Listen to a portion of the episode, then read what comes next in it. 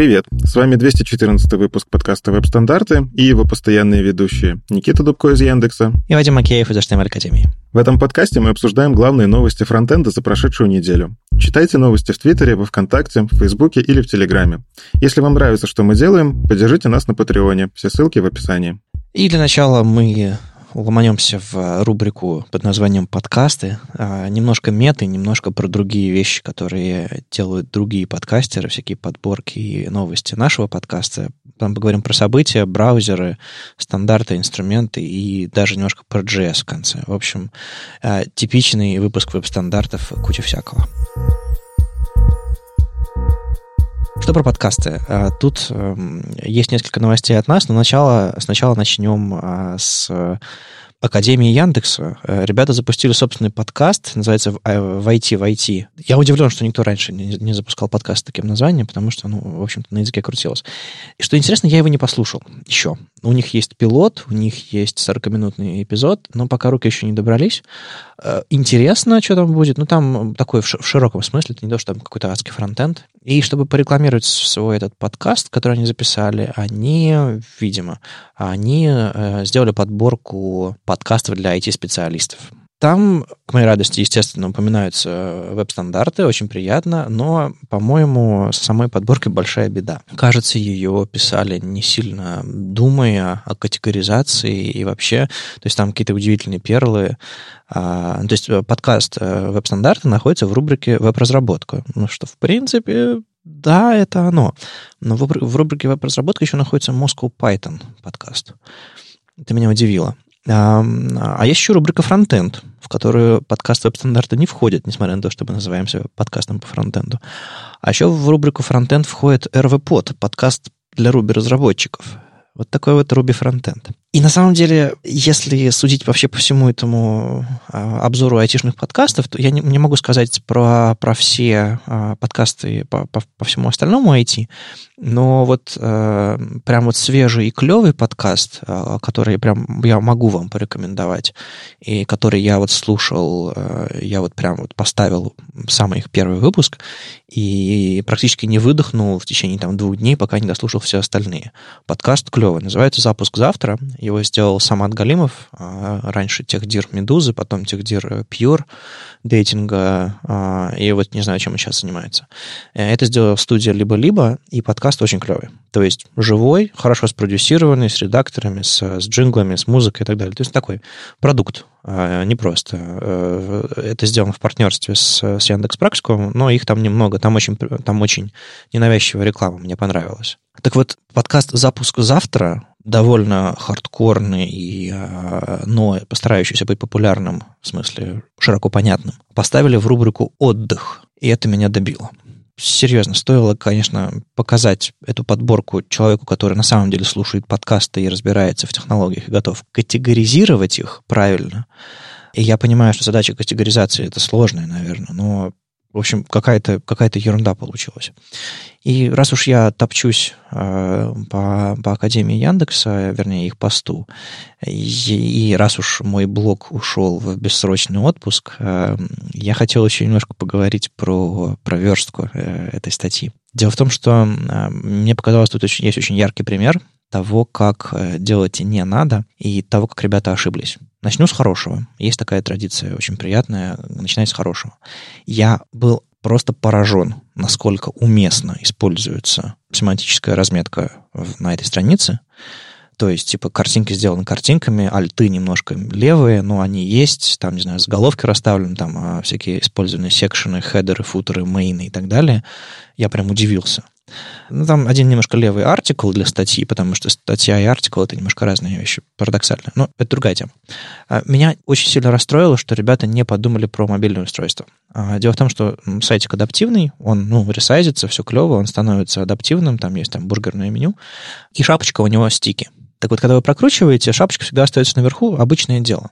Но проблема в том, что когда вы прокручиваете, прокрутка у вас появляется под шапочкой. То есть они взяли блок, и сделали его прокручиваемым. То есть не бади, а именно какой-то внутренний вложенный блок. Они сделали ему правильно там акселерацию на iOS и все остальное, но из-за того, что крутится не бади, из-за того, что крутится вложенный блок со всем контентом, вы не можете шорткатом привычным, допустим, для пользователей мобильных браузеров, ткнуть на заголовок браузера и прокрутиться в начало. Этот шорткат сломан. И сломаны еще какие-то вещи, связанные с тем, что вы, оставляя прокрутку на баде, вы делаете пользователям удобнее. В частности, там браузеры динамически подсвечивают прокрутку в зависимости от цвета бади. По-моему, это тоже сломано. В общем, я не могу пройти вверх. Я хотел прокрутить начало статьи, и пришлось реально крутить всю статью наверх. А так, большое спасибо ребятам, что использовали семантическую разметку. Почините еще эту. Не трогайте. И, в общем-то, всем остальным тоже совет. Не трогайте, не пытайтесь вставить основной контент и главную прокрутку страницы в вложенные блоки. Оставьте это на баде. Это самый простой способ для браузеров это оптимизировать и оставить приятные, привычные шорткаты для пользователей. Ну и возвращаясь к новостям про наш подкаст. Мы, скорее всего, с выходом этого выпуска 214-го заменим наш фид, то есть RSS, то, как мы отдаем наш подкаст наружу, и то, как его встраивают все остальные сервисы, которые его используют, ну, кроме YouTube и SoundCloud, куда приходится руками загружать. Еще Телеграма. Ой, да, сложная история. В общем, я переписал это все на другом движке, генерацию этого фида из Markdown. Я переработал контент всех mp3-файлов, то есть у нас за все время, пока мы записываем подкаст, у нас накопилось 7 гигабайтов mp3 файлов, которые, в общем-то, с первого по последний выпуск вы можете скачать, послушать и все остальное. Вот, поэтому если у вас что-то сломается, если у вас что-то, не знаю, там неправильно обновится, еще что-нибудь такое, мы знаем, мы пробуем, мы экспериментируем. То есть, по моим прикидкам, ничего не должно сломаться, но если что-то пойдет не так, потерпите. Все айтишники все понимают, что некоторые вещи могут пойти не так. В общем, новый фид давно назрел. Мы хотели автоматизировать, улучшить и вообще сделать понятным и провести некоторые изменения. Например, у всех подкастов теперь будут заголовки в фиде, то есть не просто выпуск номер 214, а там будет краткая выдержка длиной в 100 символов о том, что такое что в выпуске обсуждается. Это будет гораздо всем полезнее. В общем, фид будет меняться. И там, где вы нас слушаете, все это должно автоматически произойти. Если что-то пойдет не так, оперативно нам пишите, будем фиксить. Событий немного. Свеженьких к нам в календарь принесли Minsk.js номер 7. Он пройдет 13 февраля. Там уже есть доклад про браузерные расширения Виталия Зданевича, и еще парочка докладов скоро появится. Зарегистрироваться вроде бы как еще можно, а нет, уже нельзя. Ну, в общем, я думаю, партия регистрации появится. Как там, Никита, это все должно работать? Помню? Да-да-да, все по партиям, по-моему, по 100 мест. Ну, по крайней мере, когда я раньше это заводил, было по 100 мест на один анонс, поэтому, да, еще места точно будут, не переживайте. Это хорошо. А еще у нас, наконец-то, появилась программа «Я люблю фронтенда» в Москве 29 февраля, которым Никита непосредственно занимается. Мы немножко обсуждали уже, и вот, наконец-то, есть программа. Никита, расскажи, чем вы там гордитесь в этой программе? Мы всем гордимся. У нас, по-моему, классные спикеры, классные доклады, сильные доклады. Понятное дело, мы как программный комитет старались отобрать качественные вещи и при этом разнообразно. То есть это не исключительно там про CSS, не исключительно про JS, а про все. То есть то, что и связано с доступностью, и причем про доступность будет рассказывать Иван Бакаидов, который, по-моему, лучше него вряд ли кто-то и расскажет. Про HTML Вадим Макеев, какой-то знакомый спикер. Вот он будет рассказывать, у него там много чего рассказать, судя по описанию. Да, там очень длинное описание, я очень рекомендую вам прочитать до конца. Да, тут именно в самом конце выясняется, кто убийца, да? Да. В общем, про картинки, про пэт-проджекты, Паша Черторогов, про GraphQL и Apollo Client. В общем, все сильно. У нас, на самом деле, есть один доклад, который люди спрашивают, в личку приходят, а зачем? Типа, у вас же вроде как все хардкорно, и вот у нас в конце есть доклад про менторство. Но мы подумали, во-первых, слишком много хардкора действительно человека на длинной конференции может утомить. Во-вторых, это, по-моему, тема очень даже про фронтенд, потому что про нее все чаще и чаще говорят. В общем, не буду прям вот завлекать. У нас, на самом деле, с регистрациями все хорошо. Вот. Но мы Будем рады поделиться ссылкой, опять же, на трансляцию. Будет онлайн-трансляция, потому что площадка, она не вместит всех желающих. И любой фидбэк, мы хотим сделать эту конференцию классной, мы тоже будем очень рады. Приходите в наши чатики в Телеграме и сообщайте, что можно сделать хорошо. Мне программа удивительно напоминает одну конференцию. Помнишь, была такая Web Standards Days? Она тоже разнообразная. Но она погибла вроде как в декабре, нет? Да, но она обещала возродиться из пепла, как тот Феникс. Да, и там, на самом деле, мы тоже делали как-то ВСД в Москве года 2 или 3 назад, там тоже был последний доклад в программе про менторов, так что еще более усиливается знакомость этой программы. В общем, приятно, но я надеюсь, конференция «Веб-стандарты» теперь уже вернется тоже, и будем с вами тоже конкурировать или дружить, посмотрим. А мне будет сложно конкурировать и там, и там. Это да. У нас полезные релизноуты от Safari Technology Preview, представляешь? Наконец-то. А то они какие-то вещи пишут, я все пытаюсь высосать из пальца что-то полезное для себя, а тут как бы интересно. Во-первых, они вроде бы как выпиливают поддержку Adobe Flash. То есть вот прям совсем выпиливают, то есть бескомпромиссно. То есть он не будет работать вообще. То есть, наверное, можно будет поставить, но я не уверен, что заведется ли. То есть подробностей нет, наверное, стоит об этом им статью отдельную написать. Ну, здесь, если прям вот твоя какая-нибудь CRM-ка или какой-нибудь движок или еще что-нибудь такое вдруг работает на флеше, можешь ли ты поставить и заставить Safari работать с флешом? Да или нет, вот это вопрос. Или тебе нужно будет открывать другой браузер, у которого там поддержка еще какое-то время будет сохраняться. В общем, было бы клево, чтобы можно было все-таки поставить, но чтобы не шипилась никакая поддержка по умолчанию. Вот тогда это было бы клево.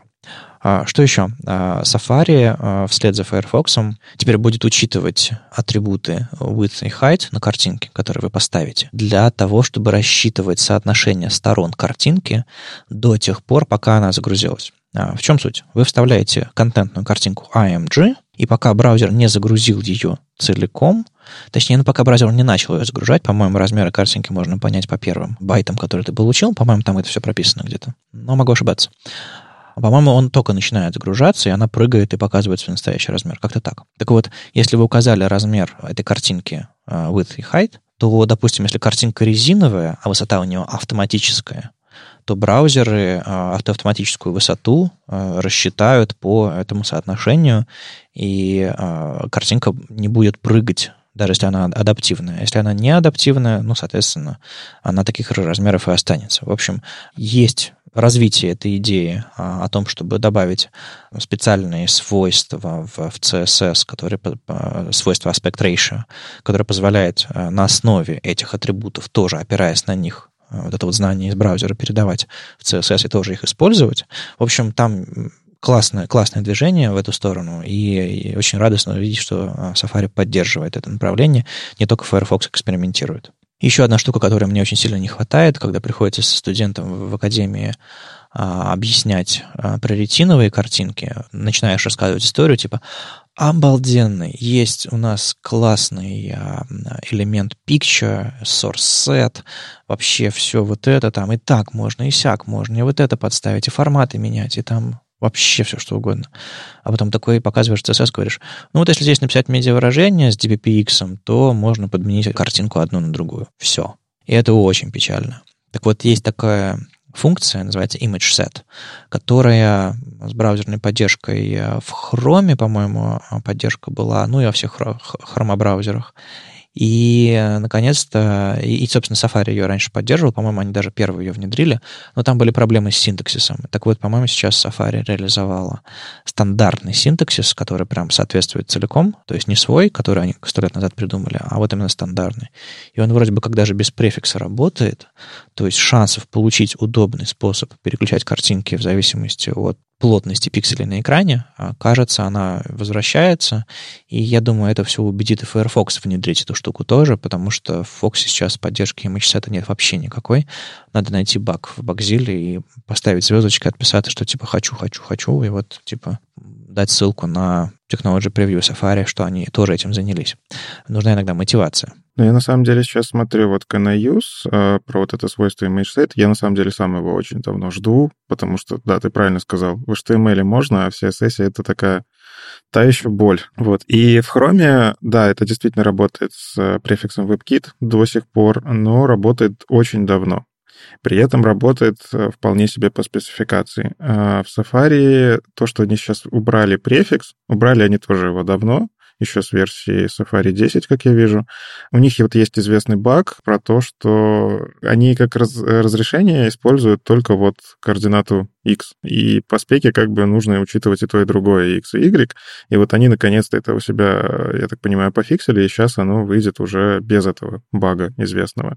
Но тут тоже ситуация такая, что это выйдет в Safari Technology Preview, который для десктопа, а для iOS Safari пока новостей нету. Окажется, что это вот все эти ретиновые картинки и адаптации под разные размеры экрана, это больше даже на мобилку-то полезнее, чем на десктоп. Ну, на самом деле, все, что выходит в Technology Preview, в итоге раскатывается плюс-минус синхронно и на десктоп, и на мобильные, так что можно рассчитывать, что у них движок на всех платформах будет одинаково себя вести. По крайней мере, до сих пор было так. Ну, в общем, да, действительно, надо скинуть, наверное, в шоу-ноуты ссылочку в Багзеле, чтобы наши слушатели тоже плюсиков поставили, и быстрее бы это свойство появилось. Продолжаем про браузеры. Мы уже как-то говорили про браузер Flow. Независимый движок появился не для пользователей, которые типа хотят в интернете на сайт, по сайтам ходить, а для специальных этих сет-топ-боксов, надстроечек для телевизора, по сути, таких внешних коробочек типа Apple TV, если вам о чем-то говорит, или всяких там Android TV, которые позволяют какой-то контент к вашему телевизору подключать или куда-то, куда-нибудь еще, всякие медиасистемы. Так вот, этот браузер когда-то сначала писался как SVG-браузер исключительно, потом они реализовали HTML и все остальное. И вот Питер Пол Кох у себя на Quirks-моде, его старинном блоге, опубликовал интервью с разработчиком Пирсом Вомбвеллом, который, собственно, рассказал, как этот браузер разрабатывается, как они решают некоторые проблемы, связанные, какие у них вообще задачи есть. Быстренько перескажу. Интервью интересное, почитайте, если вам интересно про новый движок браузера. Все начинается с того, что Питер напоминает, что последний принципиально новый движок появился в 2000 году, то есть 20 лет назад. Это был движок KHTML, собственно, из которого начался WebKit, из которого начался Blink, и, собственно, то есть текущий массовый движок Chromium зародился 20 лет назад в одном подвальчике в Осло, в том же здании, где заразился движок браузера Opera, Presto, о чем красноречиво говорит мемориальная доска на этом здании. Я все мечтаю доехать до Осло и сфоткаться с этой табличкой, потому что, когда я уезжал, ее еще не было. Вот. А так ребята рассказывают про то, что браузер мультипоточный, что они долго реализовывали какие-то типичные компоненты. Они используют Firefox-овский движок SpiderMonkey сейчас для JavaScript. Они добились того, что рендерится Gmail. Они недавно успешно сумели пройти процесс чекаута в Амазоне. Ну, то есть вот пробуют какие-то реальные сайты. Но, как говорит разработчик движка Flow, у них нет задачи сделать консюмерский браузер до сих пор. У них есть задача сделать совместимый браузер, который хорошо работает. И более того, у них у самих есть продукт, альтернативная версия этого сет-топ-бокса, в котором, собственно, есть веб-китовый движок. Просто скорость работы и особенности архитектуры их, этого движка Flow, настолько подходит под маломощное устройство, которое до сих пор есть на телевизорах, что им выгодно и интересно разрабатывать. В общем, очень интересно. Особенно мне понравился пассаж про то, как они в отдельных потоках рендерят отдельные параграфы текста, потому что отрендерить выравнивание текста — это одна из самых сложных задач по вообще отрисовке чего-то на экране из-за особенностей вообще потока текста, из-за каких-то особенностей работы со шрифтами. В общем, у них до сих пор нет WebGL и IndexedDB, и они вроде бы как хотят это сделать, но вроде бы как им это и не нужно. У них есть какой-то юзер-агент. В общем, интересно. Если вам что-то подобное встретится, или вам просто интересно почитать, как зарождается альтернативный браузер, посмотрите, довольно интересно. Мы поговорили про зарождение нового браузера. Настало время поговорить про смерть старого. Такой инь-янь. Да, вышла потрясающая, на самом деле, статья, которая мне очень понравилась. Называется «Today the Trident Era Ends». Такая ностальгическая статья от Дэра Шепса. Он рассказывает про то, что движок Trident принес вообще в веб. С чем эта статья связана? Все мы уже обсудили много раз, что Edge переехал на Chromium, и это по факту такая какая-то эпоха закончилась, новая эпоха начинается. И сам движок Edge, который был, если я правильно помню, EdgeHTML они сделали. В общем, он тоже как бы, можно сказать, погиб, но вместе с ним погиб и движок Trident, который был частью движка EdgeHTML. Нужно это было для обратной совместимости. Опять же, думаю, многие знают, что в Internet Explorer была возможность эмулировать старые версии IE, чтобы тестировать верстку. И это все вот вынудило, в общем-то, разработчиков HTML втащить Trident тоже внутрь. И здесь в этой статье рассказываются вещи, о которых говорят достаточно редко, но тем не менее. Многие самые крутые такие вещи, которыми мы сейчас пользуемся, на самом деле в Internet Explorer когда-то как идеи уже даже были реализованы. Я не буду прям про все рассказывать, потому что статья огромная, тут ее действительно стоит почитать, но, например, взять CSS-фильтры, которые сейчас уже прям рекомендуемая спецификация, и во многих браузерах она уже, ну, точнее, во всех уже, по-моему, браузерах она есть. Microsoft сделали это в браузере IE4. Они были, правда, при помощи дикой записи, там, DX, Image, Transform, Microsoft, там, что-то такое надо было прописать. То есть, по факту, браузер лез в какую-то DLL-ку, из нее там подгружались функции, и вы могли всячески управлять тем, как браузер работает с вашей страницей. Это была классная штука, это была на самом деле вещь, когда в Internet Explorer вы могли стилизовать страницу гораздо больше, чем во всех других браузерах, даже когда Chrome только вот зарождался. Я еще успел поработать с Internet Explorer 6, я вот вспомнил, что, оказывается, я тоже, видимо, старый разработчик уже, боже. Первая моя операционная система была, это Windows 98, и там вот как раз был Internet Explorer 6. Я вот помню прям все вот эти вещи. Градиенты можно было делать, стилизовать скролл-бары. Не, ну самое клевое было в том, что когда в браузерах начали появляться все эти возможности стандартизованные, то есть не через всякие там DLL-ки, и не через всякие там behavior и экспрессионы, прям вот стандартные, обсужденные в новом клевом синтаксисе, а можно было писать фалбеки для IE, потому что в IE это все уже было. Допустим, какой-нибудь фильтр Grayscale фалбесился до IE4. Или там еще что-то подобное. Я прям помню, как я руками подбирал градиенты, чтобы они были похожи, как я руками подбирал фильтры, чтобы они были похожи. Да, сейчас это все автопрефиксер умеет, кстати. И я видел, что он до сих пор вполне себе использует все эти штуки для того, чтобы была совместимость с IE. То есть это уже даже автоматизировать вполне себе можно, если вы до сих пор поддерживаете IE6. Я про многие вещи не знал, потому что мне не довелось работать с IE6 настолько плотно. Но я, например, очень люблю идею CSS Houdini про то, что мы имеем доступ к браузерному движку, прям доступ настоящий, а не через какие-то ограничения. То есть действительно можем там влезать в рендеринг. И в Internet Explorer все это было. Это было на уровне того, что даже были CSS Expressions. Это возможность втащить JavaScript внутрь вашего CSS, что по факту сейчас вот Houdini реализуют только другим способом, при помощи там отдельных ворклетов и так далее.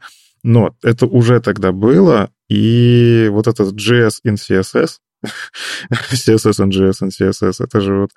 В общем, да, это было, это работало, но самая большая проблема всего вот этого, я их несколько вижу. Первое, это работало с багами, естественно. Все помнят, что IE6 ассоциируется не только с огромным количеством возможностей, но и с тем, что это было тяжело поддерживать, оно много где ломалось, спецификации как таковой не было, потому что это реализовано не по спецификации, а Microsoft придумали свое, и вот смотрите, мы что умеем. И сам самая большая боль, которая тоже в статье описывается, браузер не мог это все чинить.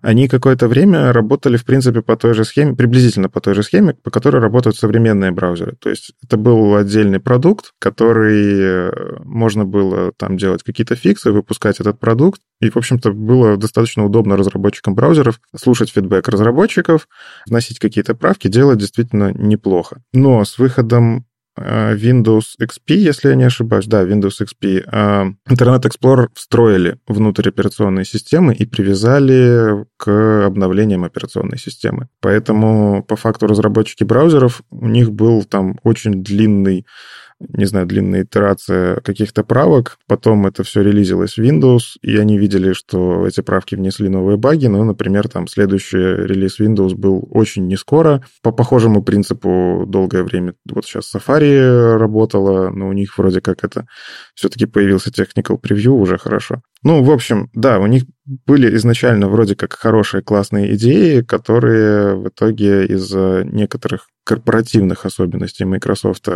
не смогли жить нормально. Ну и еще огромная их проблема — это то, что они действительно создавали новые вещи, но на тот момент W3C не так активно работал, как сейчас, и, в принципе, процессы были совсем другие, абсолютно другие. И многие вещи из-за того, что они не были стандартизированы все-таки. И про них мало кто знал. Не было такого обилия конференций, не было такого количества блогов про фронтенд-разработку, и, в принципе, много чего не было. Поэтому все те вещи, которые они придумывали, про них, может, даже и не знали-то разработчики в большинстве своем. В итоге это все не взлетело. Я вот здесь нашел еще потрясающую вещь. У них дата-бандинг, то есть это когда вы двухсторонние связываете какие-то поля, отрисованные внутри вашего параграфа, с инпутом. У них это тоже было. Сейчас для этого мы втаскиваем там реакты, ангуляры и прочее. А это в браузере было, в принципе, реализовано. Но, опять же, оно было реализовано с багами. В общем, да, это выпилили. Если так сейчас сравнить два таймлайна IE и Chrome, они тоже фантазировали идеями, они тоже предлагали новые и все остальное, как и Chrome сейчас делает. То есть они... Ну, Chrome тоже такой не всегда много думает перед тем, как новую фичу впилить, поэтому что-то впиливается, что-то выпиливается. Но зато у них есть темп.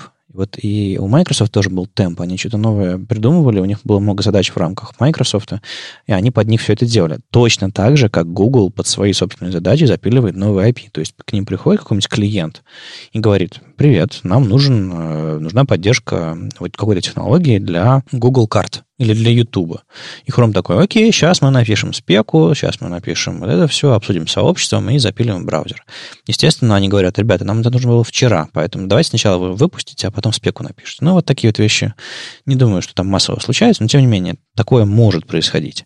И почему-то у Хрома получилось, а у IE нет. Вот это интересно. То есть, понятное дело, что может быть много разных проблем, но я вот сходу, я не знаю правильного ответа, я только могу догадываться. Ну, все-таки Chrome уже сам по себе браузер, Chrome появился в то время, когда со спецификациями начали работать более плотно, более жестко.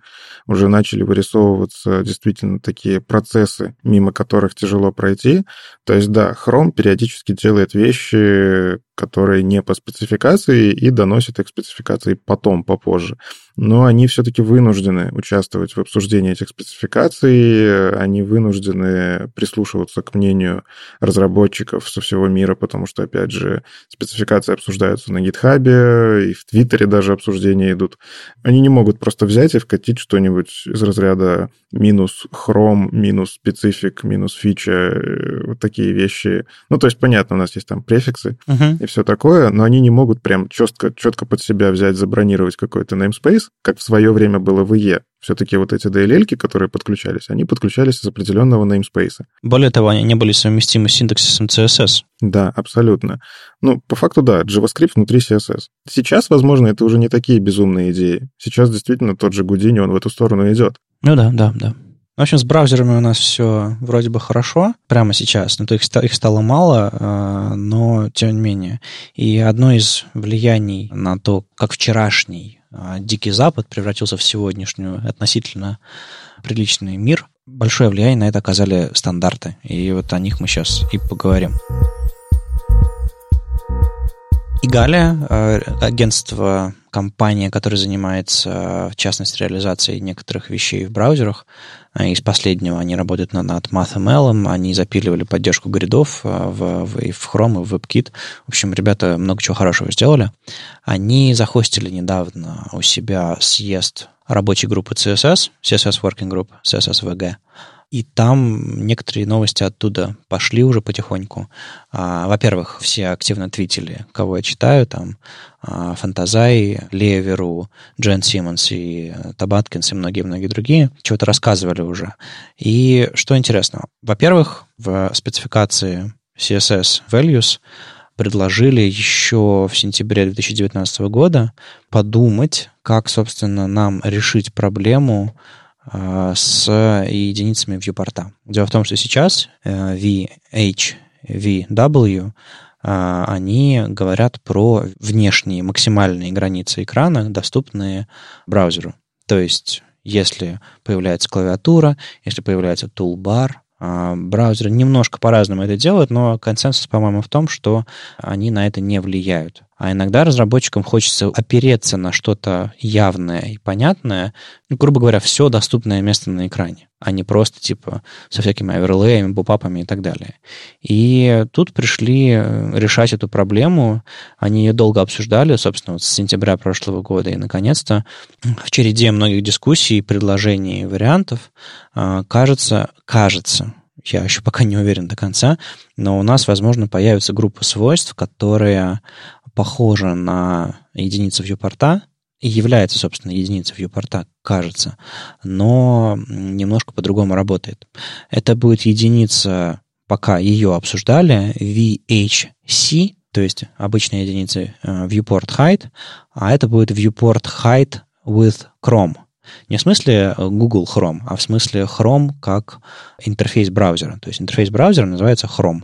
Я не знаю точной этимологии этого слова, как она и откуда она пришла, но, тем не менее, в браузерах это вот все, что все эти тулбарчики, панельчики, скроллбары, статус-бары и прочие всякие вкладочки, это все называется хромом браузера. Так вот, когда у браузера справа появляется скроллбар, когда появляются клавиатуры, когда что-то меняется, хочется на это реагировать, и, соответственно, эта новая единица будет реагировать на это. Но судя по дискуссии, там парочка логов из их IRC, я почитал, кажется, эта единица будет не динамической, как VH.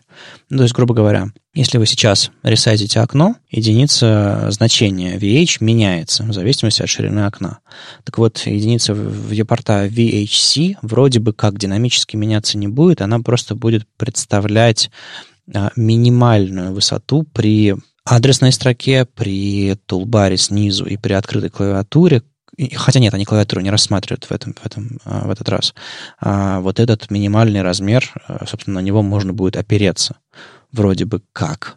И учитывая, что у нас есть функция min-max, вы, наверное, можете в CSS, выбрать одну из них, то есть VHC или VH, и, соответственно, получить в зависимости от существующего тулбара или несуществующего, там, фуллскрина, вы можете получить разную высоту, разные значения. То есть, в общем, что происходит? Они пытаются решить проблему, которую сейчас адекватно можно решить только JavaScript, и, в частности, в оригинальном пропоузале есть даже ссылка на статью, которая говорит, что, типа, VH использовать нельзя, потому что, ну, оно все ломает. Я допускаю, что многие из ваших слушателей, да и мне самому иногда хочется сказать, ну, блин, проблема же простая, чего вы просто не возьмете и не решите ее? Но если почитать подробно, получается, что все гораздо-гораздо сложнее. У каждого браузера свой взгляд. Ребята из Safari пытаются сделать так, чтобы не сломать текущие сайты, и чтобы интерфейс, правда, был удобный, и чтобы разработчики не совершали каких-то ошибок. Ребята разрабатывают... Ну, в общем, это больше имеет отношение к мобильным браузерам. Ребята, которые разрабатывают Chrome для Android, у них свой взгляд, и вот, собственно, лавируя между всеми этими взглядами производителей браузеров, потребностями разработчиками, ребята из рабочей группы CSS пытаются что-то сформулировать. Со стороны, кажется, абсолютно невозможно, и я читаю эти логи, я понимаю, что как бы я бы там сгорел, я бы ничего не понял, я бы сломался и был бы абсолютно бесполезен. Да пусти меня в этот чат, пусти меня на это заседание рабочей группы CSS. Очень сложно. много препятствий, айсбергов вообще и сложности рельефа, которых нужно маневрировать, чтобы принять правильное решение, которое в итоге останется в платформе навсегда. Я тоже активно смотрел за этим всем, как они обсуждали, как это на GitHub, как это в Твиттере было. Я просто с этой проблемой сталкиваюсь очень часто. Специально на macOS выставил себе в настройках галочку, что скролл-бар показывается всегда. Независимо, то есть если он есть, то он показывается, потому что macOS — это уникальная операционная система, которая решила, что давайте мы сделаем скролл-бар магическим, который поверх вьюпорта, который скрывается.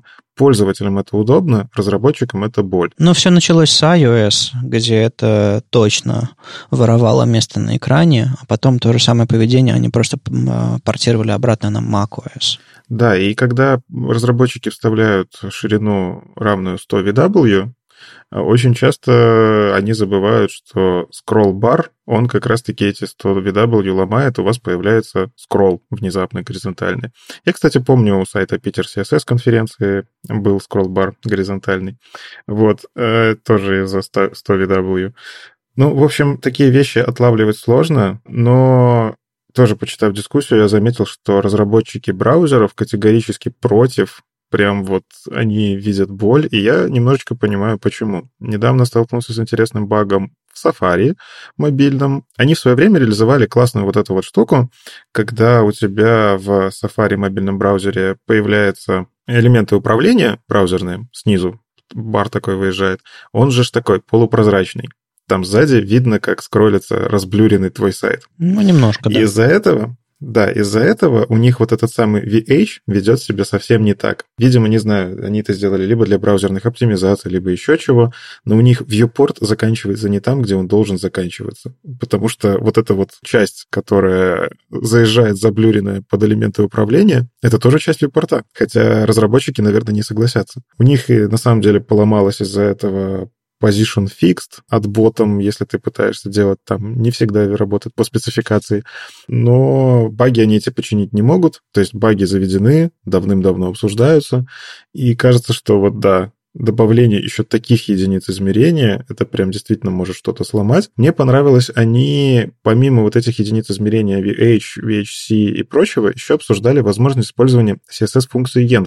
Это, по-моему, называется переменное окружение. Грубо говоря, если у тебя на экране есть что-то, что в него врезается какая-нибудь челочка на айфоне или на другом телефоне, или, допустим, у тебя вдруг экран, не знаю, под углом изгибается, или еще что-то такое. Ты можешь такие вещи динамически прокидывать и говорить, что отступ справа должен быть таким, чтобы... То есть там все еще справа экран, но там ничего не рисуй, потому что там, не знаю, какой-нибудь контрол или какое-нибудь изгибание экрана. И эти переменные, как раз на них можно опираться. И такую же вещь предложили сделать для скролл-баров. Потому что по факту у каждого браузера своя ширина скролл-бара. Это тоже проблема, с которой нужно считаться. И если засунуть это в переменную окружение, кажется, что разработчикам станет чуть-чуть попроще. В общем, трейдик очень интересный. Он действительно так, во-первых, раскрывает, какие проблемы есть при внедрении спецификации. Во-вторых, видно... Классно почитать, как люди, которые в этих спецификациях действительно шарят, как они придумывают абсолютно разные решения одной и той же проблемы. Можно же тоже в этом поучаствовать. Вы тоже можете прийти и добавить свой комментарий. Но помимо всего прочего, есть еще такая спорная спецификация, которую давно пытаются втащить. И по-моему, в марте прошлого года в W3C приняли решение, что надо втаскивать математические функции в CSS. Функции вроде... округление, синусов, косинусов и прочих. Тогда тоже эта новость, по-моему, немножечко взорвала Твиттер около фронтенда. История была в том, что многие говорили, а зачем нам втаскивать математику в CSS, зачем это вообще, у нас для этого есть JavaScript. Но решение уже принято, то есть W3C это в любом случае рано или поздно сделает. Я, на самом деле, сторонник того, что это надо в CSS, но у меня есть на это свои причины. И сейчас как раз тоже на заседании W3C Group обсуждалось следующее. Как сделать это наиболее правильно? Одним из предложений было, у нас же есть JavaScript-овская масс-библиотека, давайте прям все оттуда, из этого объекта, втащим в CSS. Браузер это же все равно умеет на уровне JavaScript, просто он будет это еще выполнять внутри CSS. И там тоже было активное обсуждение, нужно так делать, не нужно так делать, какие функции избыточны, какие нет. И еще было забавное, кстати, обсуждение. Табаткинс сделал голосовалку. Если вы будете использовать функцию mod, это остаток отделения, от отрицательного числа, то, например, mod минус 8 от 5. То есть мы берем остаток отделения минус 8 на 5. Что это? Это минус 3 или 2. И мне прям тоже вспомнился курс математики, что там для отрицательных чисел все не так просто. И, как показал, опять же, этот опрос, большинству значения не по математике понятней. Тот случай, когда разработчики решают, как сделать удобно для разработчиков. Мне всегда нравилось, что в CSS нумерация начинается с 1, а не с 0. То есть такие вещи, которые вроде бы как в компьютер-сайенс и вообще в разработке приняты, типа нумерация с 0 и там, не знаю, расширение у файлов 3 символа и черный фон и белые буквы, как, знаете, MS-DOS из 80-х. Эти все старые привычки и вещи непонятные, непривычные и имеющие какие-то странные корни, которые, возможно, когда-нибудь стоит уже отрубить. Тут тоже похожая ситуация. Есть вещи понятные для компьютер-сайенс, а есть вещи понятные для людей. И мне понятнее то, что ближе к людям, потому что у меня нет бэкграунда в компьютер-сайенсе, мне кажется, интерфейсы должны быть более человечными, и, в частности, разработка их тоже должна быть ближе к общему пониманию. Я, на самом деле, с тобой в этом плане согласен. В итоге решили сделать как? Втащить действительно большинство функций mass.js. Возможно, будут какие-то переименования, потому что тот же самый mod, это не по факту функция, это скорее, вы можете использовать это как оператор внутри JavaScript, а в CSS тоже хочется его использовать. Но по факту было обсуждение, в итоге у нас появятся в каком-то виде тригонометрические функции, гиперболические функции, просто операции со знаками, возведением в степень, логарифмы и так далее. Опять же, скорее всего, будут противники этих внедрений. Зачем это все втаскивать в CSS? Нам же и так всего вроде как хватает. Да, там еще, кстати, появятся E и P из математики тоже. То есть их можно будет использовать. А я еще видел этот твит Джен Симмонс про ключевое слово infinity. И она, в частности, приводила такой забавный пример. Допустим, вы хотите скрыть текст слева, и вы можете написать минус 999 или там 9999, или насколько вы щедры. Очень далеко. А можно ведь написать calc, по-моему, минус 1 умножить на 1 разделить на 0, или еще что-то такое, у вас получится минус бесконечность. И это очень такой пример показательный, на самом деле. Да. То есть иногда прямо хочется сказать максимально далеко. И почему бы у нас не было бы ключевого слова infinity? Противникам того, чтобы это втаскивали, я могу сказать две вещи. Первое, для вас по факту ничего не изменится, то есть если вы не хотите использовать эти функции, просто их не используйте. То есть CSS будет работать, как работал раньше. Второй аргумент для тех, кто действительно заработает на CSS с генеративной графикой, это, я думаю, будет спасение во многом. Плюс это возможность открыть CSS немножко по-новому. Сейчас мы очень привязаны в CSS к этим квадратам, прямоугольникам, которые мы как-то двигаем и, возможно, при помощи клиппес задаем ему другие формы. А с математическими функциями можно будет, на самом деле, поиграться с теми же самыми анимациями, функциями изинга как-нибудь. Там действительно возможности применения всего этого огромное количество.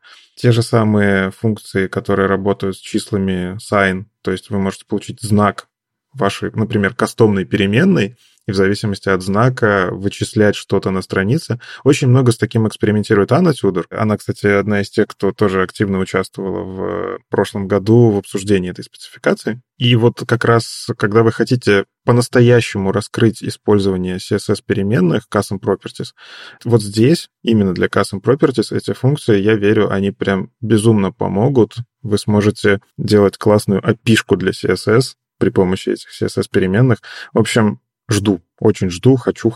Я боюсь, что когда условия начнут впиливать, я точно испугаюсь. А пока красиво, конечно, да. Но главное, чтобы циклы не появились. Это вам в САС, пожалуйста. Ну и давайте перейдем от CSS к инструментам. Важный анонс прошедшей недели — это то, что команда разработки Yarn выпустили мажорное обновление. Они выпустили Yarn 2 с огромным количеством вещей, которых раньше не было, либо они были не до конца продуманы, реализованы. Тоже новость всколыхнула Твиттер и много чего еще. А ты мне скажи, ты сам-то Ярном пользуешься? Вот это интересный момент. Для pet-проектов я его попробовал, игрался с ним, но на проекте у нас все еще NPM, NPX.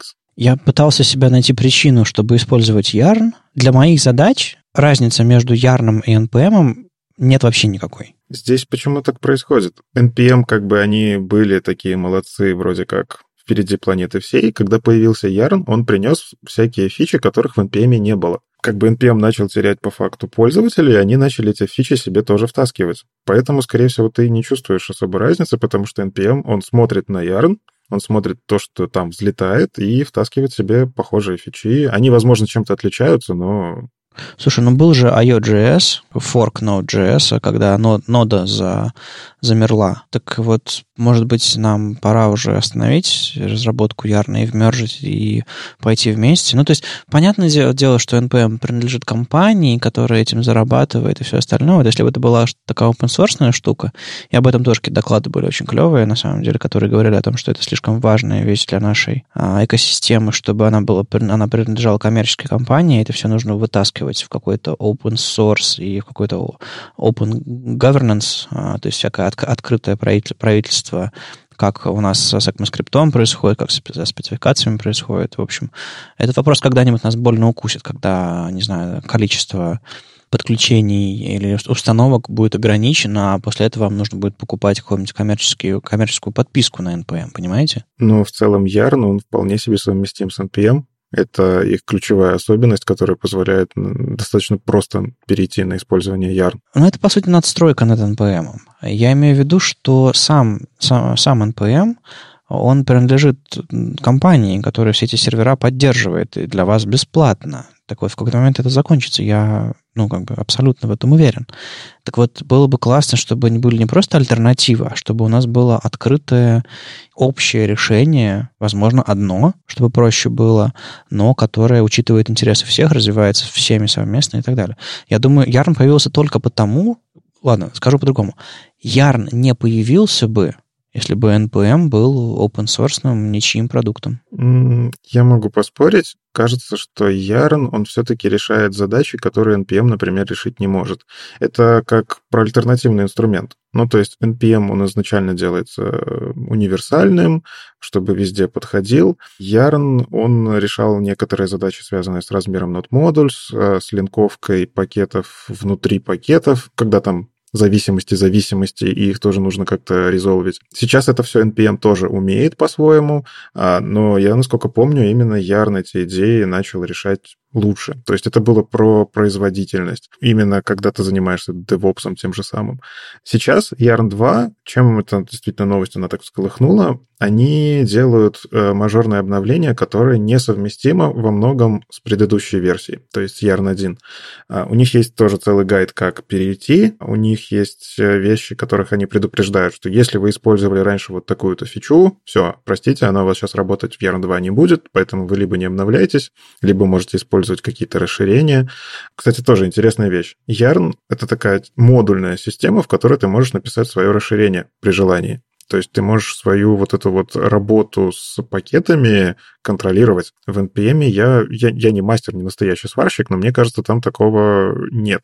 Они описали многие вещи, которые у них появились. Это и улучшенный CLI, и так называемые Zero Installs, нулевые установки. Ну, в общем, да, когда вы можете... Такое спорное решение, но если вам очень нужно, вы можете node modules, не совсем node modules, но вот кэш вот этот, который использует Yarn, взять и положить в репозиторий. И то есть пользователь, когда скачивает с репозитория ваш проект, ему даже инсталл не надо делать. У него уже все есть. Тоже интересное такое решение. Они сделали альтернативу NPX, но, как они называют, более безопасную альтернативу, потому что NPX, по факту, он скачивает файл и выполняет его локально. То есть если вы берете какой-нибудь пакет и опечатались, вы можете нечаянно запустить пакет, который лезет вам в вашу файловую систему, ворует пароли и отправляет куда-нибудь их. Не самая приятная штука. Yarn DLX, эта команда называется, она не запускает это локально, точнее, я так понимаю, там как-то создается, возможно, какая-то песочница, я не разбирался подробно. Она скачивает и исполняет именно скрипты как удаленные. То есть она не пускает их в вашу локальную систему. У них очень много проработали они с воркспейсами, очень много проработали с тем, чтобы резолвить зависимости, вот эти сложные зависимости. И мне еще очень такая спорная вещь. Они добавили новую вещь, назвали ее constraints. В общем, это вещь, которой вы можете написать правила, используя язык пролог, то есть я, как JavaScript-разработчик, должен изучить немножечко пролог для того, чтобы настраивать Yarn. Боже, мы идем куда-то, не знаю, туда, не туда.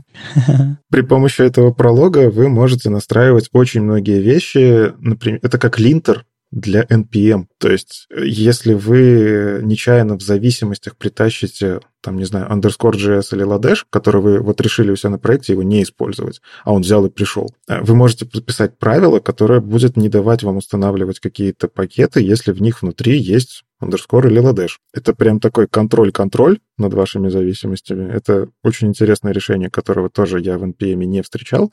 Ну, в общем, тоже поизучайте. Там очень много изменений. Есть ломающие изменения. Например, они переехали с JSON конфига на YAML конфиг, то есть придется как минимум переписать свои старые конфиги. Они удалили несколько секций, точнее объявили их deprecated, то есть они уже не будут работать. Например, bundle dependencies. Они, в общем-то, тоже описали все то, что может сломаться, но я все-таки вот не согласен с тобой, что должно быть одно решение универсальное. Yarn очень классно работает в сторону как раз-таки разруливания вот этих зависимостей, и они придумывают новые решения для этого. NPM, конечно, скорее всего, тоже эти вещи посмотрит, себе подтянет, но вот эта вот конкуренция, она рождает улучшение в системе. Какие-то вещи становятся более популярными, более крутыми. Ну да, я ратую за то, чтобы браузеров было много, движков было много, а NPM должен быть один. Понятно. Просто, как сказать, когда это такая важная часть современной экосистемы, очень сложно писать документацию, когда синтаксис различается, запуска всех этих установок и всего остального. То есть, если твой проект работает на основе node modules, реестра модулей, то я по-прежнему считаю, что нужно писать всегда в документации npm install и так далее, потому что это как бы дефолтный вариант, похожий и так далее. Но многие пишут yarn, и другие команды, я на них смотрю, и я не знаю, как транслировать в npm. В общем, было бы классно, чтобы был какой-то дефолт, потому что база-то одна, а в итоге получается какая-то путаница. То есть это не совсем ситуация с браузерами, именно поэтому как-то меня одно тревожит, а другое нет. Я про разнообразие. Конкуренция всегда хорошо, но вот с точки зрения работы с этим всем хочется иметь какой-то дефолт. Был бы у них один и тот же синтаксис запуска, ключей, может быть, которые Yarn расширяет по сравнению с NPM. В общем, им бы договориться каким-то образом, не знаю. Ну, я на самом деле смотрю радостно на то, что Yarn втаскивает большую возможность контроля над тем, как ты работаешь со всеми этими пакетами. Это то, чего NPM часто не хватает. Честно, вот если NPM все эти фичи в себя втащит, это будет очень хорошо, мне кажется. Да, возможно, есть проблема, когда ты заходишь в репозиторий, и там пишут, напишите yarn install вместо npm install, и ты такой, ага, то есть мне для того, чтобы установить вот здесь все зависимости, мне нужно еще yarn установить и так далее. Но идеи очень позитивные, идеи очень прогрессивные. Я искренне радуюсь читать такие вот прям большие чинчлоги, которые про полезные изменения. На самом деле я вижу компромисс какой-то. Возможно, ноду нужно поставлять и с Yarn, и с NPM. Мне кажется, никто на такое не пойдет. Не, ну серьезно, как вы сейчас ставите NPM? Редко кто ставит NPM отдельно. Чаще всего это либо установщик всего вместе, либо там системный установщик, либо какой-нибудь там пакет, который ставит и то, и другое, потому что нода без NPM, типа, ну, деньги на ветер. По-хорошему вообще можно еще использовать NVM. Я понимаю. NVM, я как раз NVM пользуюсь для того, чтобы запускать. Иногда несовместимые старые проекты со старыми версиями ноды нужны. Но я имею в виду, что обычно они ставятся рядом, и прям есть какая-то фиксированная версия NPM, которая работает с конкретной версией Node.js хорошо, и они шипятся вместе, обновляются вместе вроде бы как. А с Ярном непонятно, и было бы хорошо, чтобы... Ну, серьезно, два продукта, чтобы они были совместимы с нодой, тестировались с нодой и поставлялись с нодой. То есть можно было бы опционально поставить одну либо другую, либо по умолчанию поставить оба и пользоваться тем, что удобно. И тогда документацию можно было бы писать любую. То есть, грубо говоря, в ридме вашего пакета ты мог бы писать Yarn install, npm install или что-то еще install, и это все бы срабатывало, потому что у тебя уже есть и npm, и Yarn, и это бы подстегнуло конкуренцию еще лучше. Ну, это здравая такая позиция. Они же изначально, по-моему, и были так похожи. Ну, тоже я не то чтобы сильно разбирался, но изначально команды были прям действительно похожи, с некоторыми отличиями минимальными. Uh-huh. Сейчас, да, они втаскивают новые фичи, которых нету, например, в NPM. Или тот же Yarn DLX — это все-таки команда внутри Yarn, а NPX — это отдельная команда. Вот. Я знаю, что есть ребята, которые себе сделали какие-то алиасы хитрые в баше, которые там разруливают в зависимости от того, есть ли у тебя там файл yarn.log или package.log.json, подставляют правильную там какую-то команду. То есть, в принципе, способы конвертировать одно в другое есть уже. Но с одним синтаксисом согласен, это было бы еще удобнее. Мы сейчас поговорили про конкуренцию. У нас есть NPM, у нас есть Yarn, и появление Yarn, и, возможно, появление Yarn второго еще большей степени спровоцировало NPM на то, чтобы стать лучше. А тут у нас появился интересный продукт, в котором, кажется, конкуренция не сработает так же напрямую. Есть такая вещь, называется Playwright. Write через W пишется. Это такой инструмент в репозитории, в организации Microsoft на GitHub, который, кажется, ставит своей целью заменить Puppeteer. Что это такое? Это библиотека для Node.js, которая автоматизирует запуск Chromium, WebKit и Firefox с одним и тем же API. И в отличие от Puppeteer, который разрабатывался для Chrome, который максимально совместим, и все возможности работают только с Chrome, а все остальные по остаточному принципу. Для WebKit сейчас нет никакого порта для Puppeteer, только для Firefox есть Puppeteer Firefox.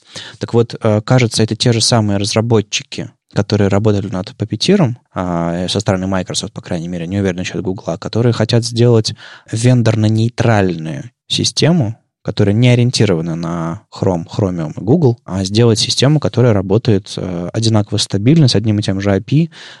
И, по-моему, API не совместим с папетеровским, но довольно-таки похож. То есть там есть всякие современные штучки асинхронные и всякие все API, естественно, там с промисами, с синхронностью, со всем остальным, поскольку браузеру нужно время, чтобы сделать всю работу. И вроде бы как ребята не опираются ни на веб-драйвер, ни на что подобное, и правда собираются заменять Puppeteer. Там большой довольно раздел вопросов и ответов, в котором они все прописывают. И, возможно, действительно Puppeteer закроется, и у нас появится новый игрок. Вот это прям новость. Я как-то... Она прошла незамеченной для меня. Вроде как еще пару месяцев назад этот репозиторий завелся, и вот только вот на днях я узнал об этом, но я немножко отстаю в своей Твиттер-ленте на пару дней, поэтому некоторые новости до меня доходят позже. Это прям поворот. Это действительно поворот. Я не верю, что Puppeteer закроется. Все-таки Puppeteer решает немного другие задачи. Погоди-ка. Те же самые. Смотри, Puppeteer — это действительно про Chromium, это действительно про Chrome, чего уж тут.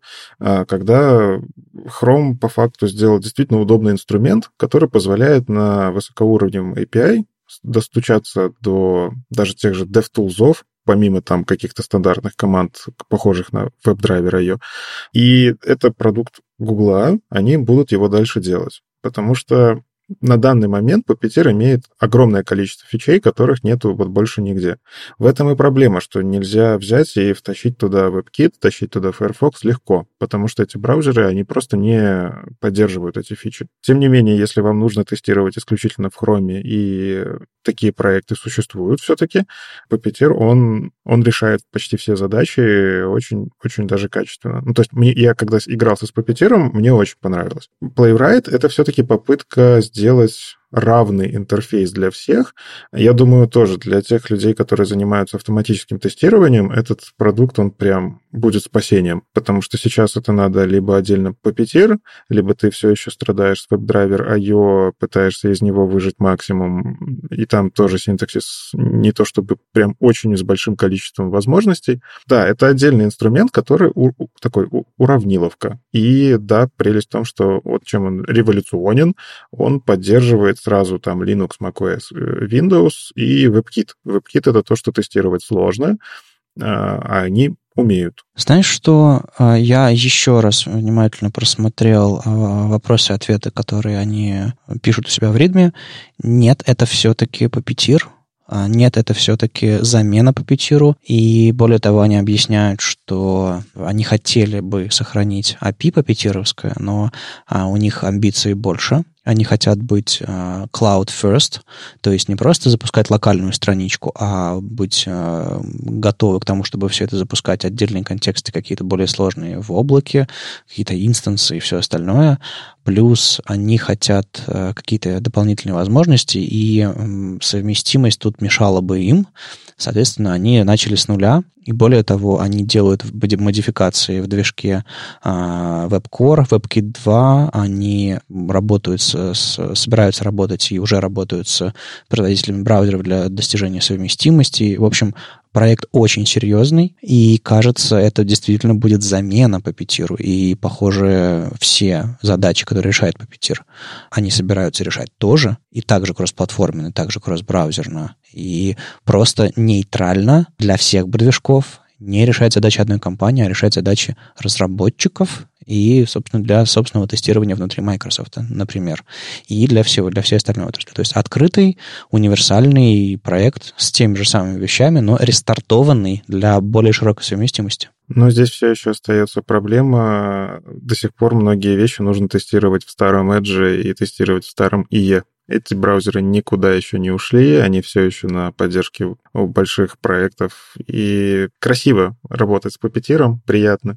Playwright прям молодцы-молодцы. Но, кажется, надо еще подождать, когда это все раскроется, когда это смогут втащить себе компании.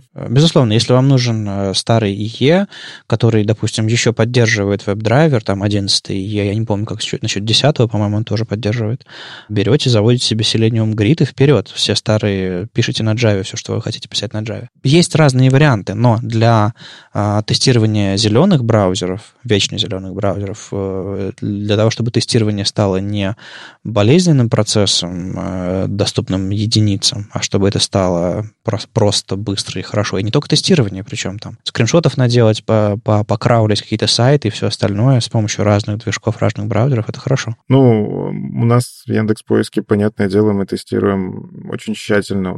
Там все, что только можно. Там у нас огромный Selenium Grid с огромным количеством устройств, поэтому я тесты пишу достаточно часто. У нас под это есть свое решение, называется Гермиона, которая такая обертка над другим продуктом Gemini, который, в свою очередь, вызывает веб-драйвер. Ну, в общем, там такая интересная система зависимостей. И Гермиона, да, вот у нас внутри Яндекса это решает многие проблемы, скриншотное тестирование, мы можем там свои кастомные команды писать. Здесь вот тоже интересный подход. Есть два подхода просто к вот этому тестированию. Можно либо взять какую-то такую API-шку к браузеру, сделать ее более удобной на манер Puppeteer, но все-таки то, чтобы сильно расширяемую, ну, то есть вы по факту используете движок, новый движок. В нем есть какие-то команды, хотите — используйте их, не хотите — не используйте. Но в сам движок встроиться нельзя. Тем не менее, есть решения, которые позволяют вот писать над это все обертки, плагинные системы подключать. Такие подходы многим компаниям, они действительно удобнее, но особенно те, которые тестируют большое количество там скриншотов, большое количество проверок на страницах, там снэпшоты и так далее. Вот мне просто интересно, Playwright — это красивая идея, но я все еще не верю, что она убьет Puppeteer. Мне кажется, они будут развиваться параллельно, и что-то будет из разряда NPM против Yarn. Не знаю, ну вот мне так кажется. Мне интересно, когда появятся пакеты обертки над Playwright, которые внутри можно будет подставить либо Puppeteer, либо Playwright, либо WebDriver.io, и это все будет работать. Потому что разработчикам, кажется, удобнее как раз-таки работать вот именно с такими обертками. Ну, конкуренция — это здорово и хорошо, но мне кажется, что ребята будут очень плотно работать с конкретными движками, и это все будет не надстройкой, а конкретным решением. Типа вот мы работаем с этим браузером, с его API и со всем остальным. Как они пишут Playwright, насколько Playwright готов, задают вопрос и отвечают. Playwright готов для вашего фидбэка. У них есть страница «Готов ли Playwright», на котором они показывают все тесты, которые проходят, и прямо сейчас у них 99, 98 и 94% тестов проходятся, Chromium, WebKit и Firefox. И, в общем-то, это неплохо. В целом 93% тестов проходятся, и они продолжают работать. Ну, то есть, опять же, это будет зависеть от компании Google.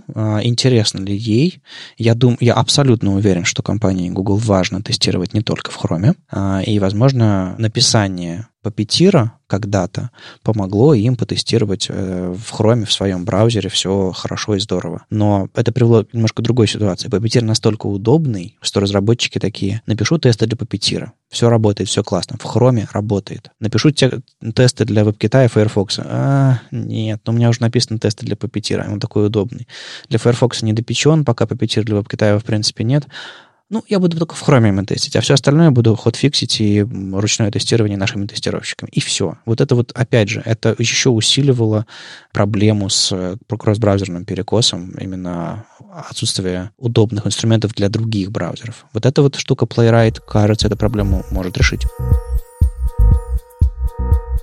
Вадим, а каким шрифтом ты пользуешься в своих IDE, или там у тебя не IDE, VS Code вроде как? Последние 2 дня новым JetBrains Mono. Звучит как реклама. На самом деле я пользуюсь шрифтом Consolas уже лет 10. Очень давно, очень-очень давно. Как только он появился, по-моему, я начал им пользоваться. Везде. Консоль... Редакторы, я менял редакторы и оставлял все те же самые шрифты. Я менял операционные системы, я всегда с собой таскал этот маленький набор шрифтиков Consolas, и прям это для меня был абсолютный номер один шрифт. У него, черт побери, есть курсив. Моноширинных шрифтов — это редкость. В комментариях очень красивый курсив. Но вот я последние 2 дня переключился на JetBrains Mono, и мне пока странно, но я продолжаю. Я тоже очень долгое время... Я выбирал шрифты. То есть каждый раз, когда я, например, меняю IDE или среду разработки, в общем, я там стараюсь настроить интерфейс по-новому. Говорят, переключение контекста помогают поднять продуктивность на новые высоты. Ну, это тоже такой спорный вопрос. И мозг не стареет. Перемены, они провоцируют тебя меняться самому и укреплять немножко твою голову тоже. Про старость я еще не задумывался. Ну, ладно. Эх, молодежь. В общем, я все время подсел на шрифт Ферокод от Никиты Прокопова. Меня поразило, что есть такая штука, как лигатуры, которые можно использовать полезно для разработчика. Ну, мне кажется, что полезно. Бесит. Почему? Ну, то есть, если ты ставишь один символ, ты ожидаешь, что этот один символ останется. И если ты ставишь 1, 2, 3 символа подряд, он превращается в один символ визуально. Это просто бесит. Когда ты удаляешь один символ, он становится 2 символами. Ну, в общем, это непредсказуемо. Это как, знаешь, magic number в коде. Это как какая-то магическая конструкция. Новичкам показывать, что у вас там, не знаю, какое-нибудь тройное равно, это один символ. Они такие: что? Ну это зависит от конкретного шрифта. Поставьте себе такой шрифт, тогда у вас будет то же самое. То есть, короче, это мы себе сделали... Это, знаешь, как бег на длину с дистанциями. У нас был просто бег в длину. Сейчас мы себе несколько заборов поставили такие, зато красиво. Бесит. А меня как раз-таки пробелы такими заборами являются, когда у тебя 3 рядышком стоящих равно и 2 рядышком стоящих равно, визуально глазом ты только по ширине, наверное, определяешь. А все-таки 3 палочки или 2 палочки. Ну ладно, вопрос на самом деле такой холиварный, это понятно. Ну та же самая Ферокод есть без лигатур, поэтому если вас бесит, как меня... Вперед. У меня с большинством моноширинных шрифтов, по-моему, был Source Pro шрифт, адобовский или еще чей-то. Там почти всегда либо нет кириллицы, либо она такая стрёмная, какая-нибудь буква «ш» или «ща» как-нибудь так нарисована, что мне глаза вываливаются и катятся по столу. А тут, кажется, все хорошо. Да, я тоже поставил буквально неделю назад шрифт JetBrains Mono, что меня удивило. На самом деле в продуктах JetBrains этот шрифт есть очень давно. То есть они даже это, и в принципе, написали. У них есть сайт у этого шрифта, семейство шрифтов, если быть точнее. То есть там тоже есть курсив, там есть поддержка всевозможного количества языков, там их больше сотни, кириллица в том числе. Есть лигатуры, кому надо. Лигатуры, опять же, можно выключить. И все это потрясающе интегрируется с любой почти IDE, с любым редактором кода. И вот я поставил себе тоже JetBrains Mono, думал посмотреть, присмотреться, и мне пока что тоже все устраивает. Я даже сделал еще одну вещь. Я сделал JetBrains Mono и укрупнил шрифт. То есть я до этого меленьким пользовался, а сейчас у меня он крупнее, и стало вообще как-то так хорошо. Ну, в общем, это не то чтобы реклама, но кажется, это хороший шрифт для разработки. Но возникает такой вопрос. А должны ли вообще разработчики под себя подстраивать IDE, прям вот чтобы им было комфортно, удобно? Потому что ты правильно сказал, мы же работаем вместе, подходишь к кому-то другому, или к тебе подходит новичок, видит тройное равно, и такой: ой, а что это? То есть нам надо сделать как-то универсально между разработчиками, или все-таки нужно заботиться о себе любимом? Я не думаю, что в текущих условиях принципиально, как ты пишешь код, какого цвета у тебя тема, какой шрифт ты используешь и все остальное. То есть текущий процесс разработки, как он организован в большинстве компаний, там нет такого, что ты прям приходишь за чужой компьютер. То есть есть возможность делать какое-то парное программирование, но их всегда можно делать в нейтральной среде. Брать и... Но если есть там ведущий ведомый, всегда можно, кто ведомый, кому сложнее, например, в его окружении все это делать, почему бы нет. Или, например, на нейтральной территории все это делать. Тут вопрос скорее не про то, что нужно ли нам что-то универсальное и общее насаждать для всех. Вот это, на мой взгляд, нет.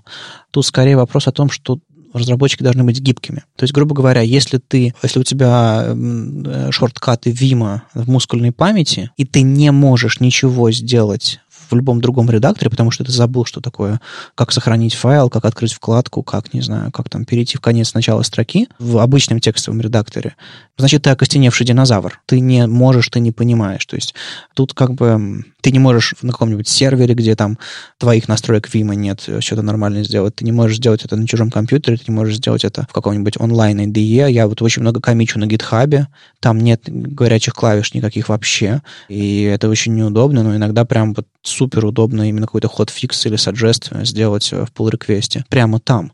И я умею горячие клавиши моей операционной системы, чтобы ходить по строкам, выделять слова и прочие вещи, которые ускоряют работу с кодом. В общем, нужно быть гибким и насаждать всякое не нужно. Вот это вот мой взгляд. Ну, если вернуться к теме шрифтов, я все-таки считаю, что это прям важная тема для удобства разработки, потому что большую часть времени мы код не пишем, мы его читаем. Мы очень много кода читаем его на GitHub, у себя в IDE, читаем там еще в чем-то где-то, в терминале том же самом, кто-то в Vim, неважно.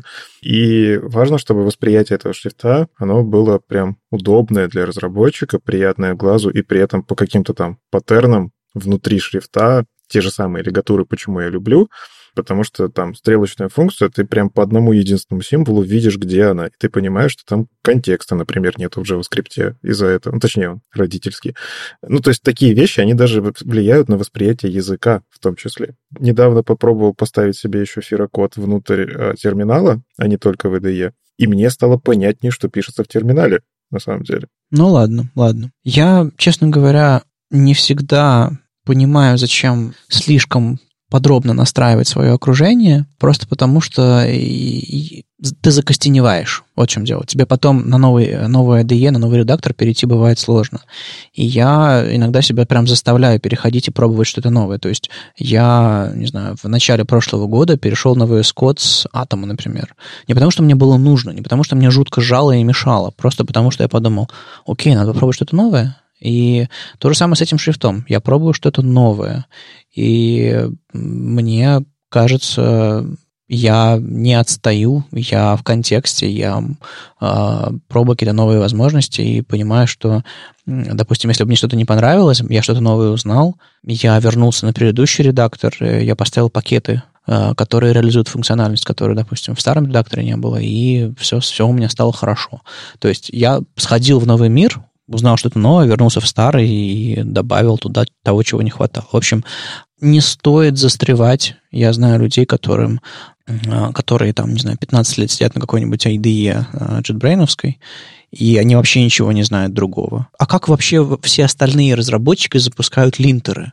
А как все остальные разработчики гитом пользуются? У меня все вот встроено в IDE. И вот все, они по-другому уже не умеют. Зато, с другой стороны, они в этом IDE могут решить задачу в 10 раз быстрее, чем те, кто... И зато я умею делать это в терминале. Для бизнеса это важно. Для бизнеса важно, чтобы ты умел все. И то, и другое. Ну, ладно. В общем, посыл как бы новости такой, что появился новый шрифт. Попробуйте. И опять же, он лежит в open source, что тоже классно. Если вам есть чего добавить, каких-то желаний по поводу этого шрифта, вы можете приходить на тот же самый GitHub, заводить issue. Самое главное, что мне в этом шрифте нравится, и вот в этом месте лигатуры огонь, они берут и объединяют некоторые символы, типа или...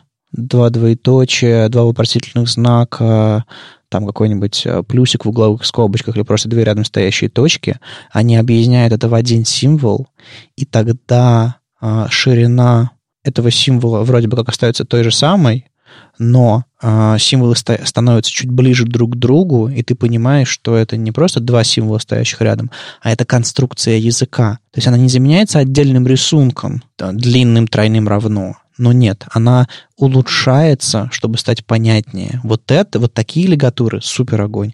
Когда облик языка меняется принципиально, это не очень хорошо. Так что вот и выключите лигатуры и пользуйтесь этим шрифтом, по крайней мере, попробуйте. Я сам еще не решил, перехожу я на него или нет, но пока мне нравится. Не выключайте лигатуры, если вам они нравятся. Не слушайте Вадима. Не слушайте Никиту. С вами был 214-й выпуск подкаста «Веб-стандарты» и его постоянные ведущие Никита Дубко из Яндекса и Вадим Макеев из HTML Академии. Слушайте нас в любом приложении для подкастов, на Ютубе, во Вконтакте. И не забывайте ставить оценки и писать отзывы. Это помогает нам продолжать. Если вам нравится, что мы делаем, поддержите нас на Патреоне. Все ссылки в описании. Услышимся на следующей неделе. Пока. Пока.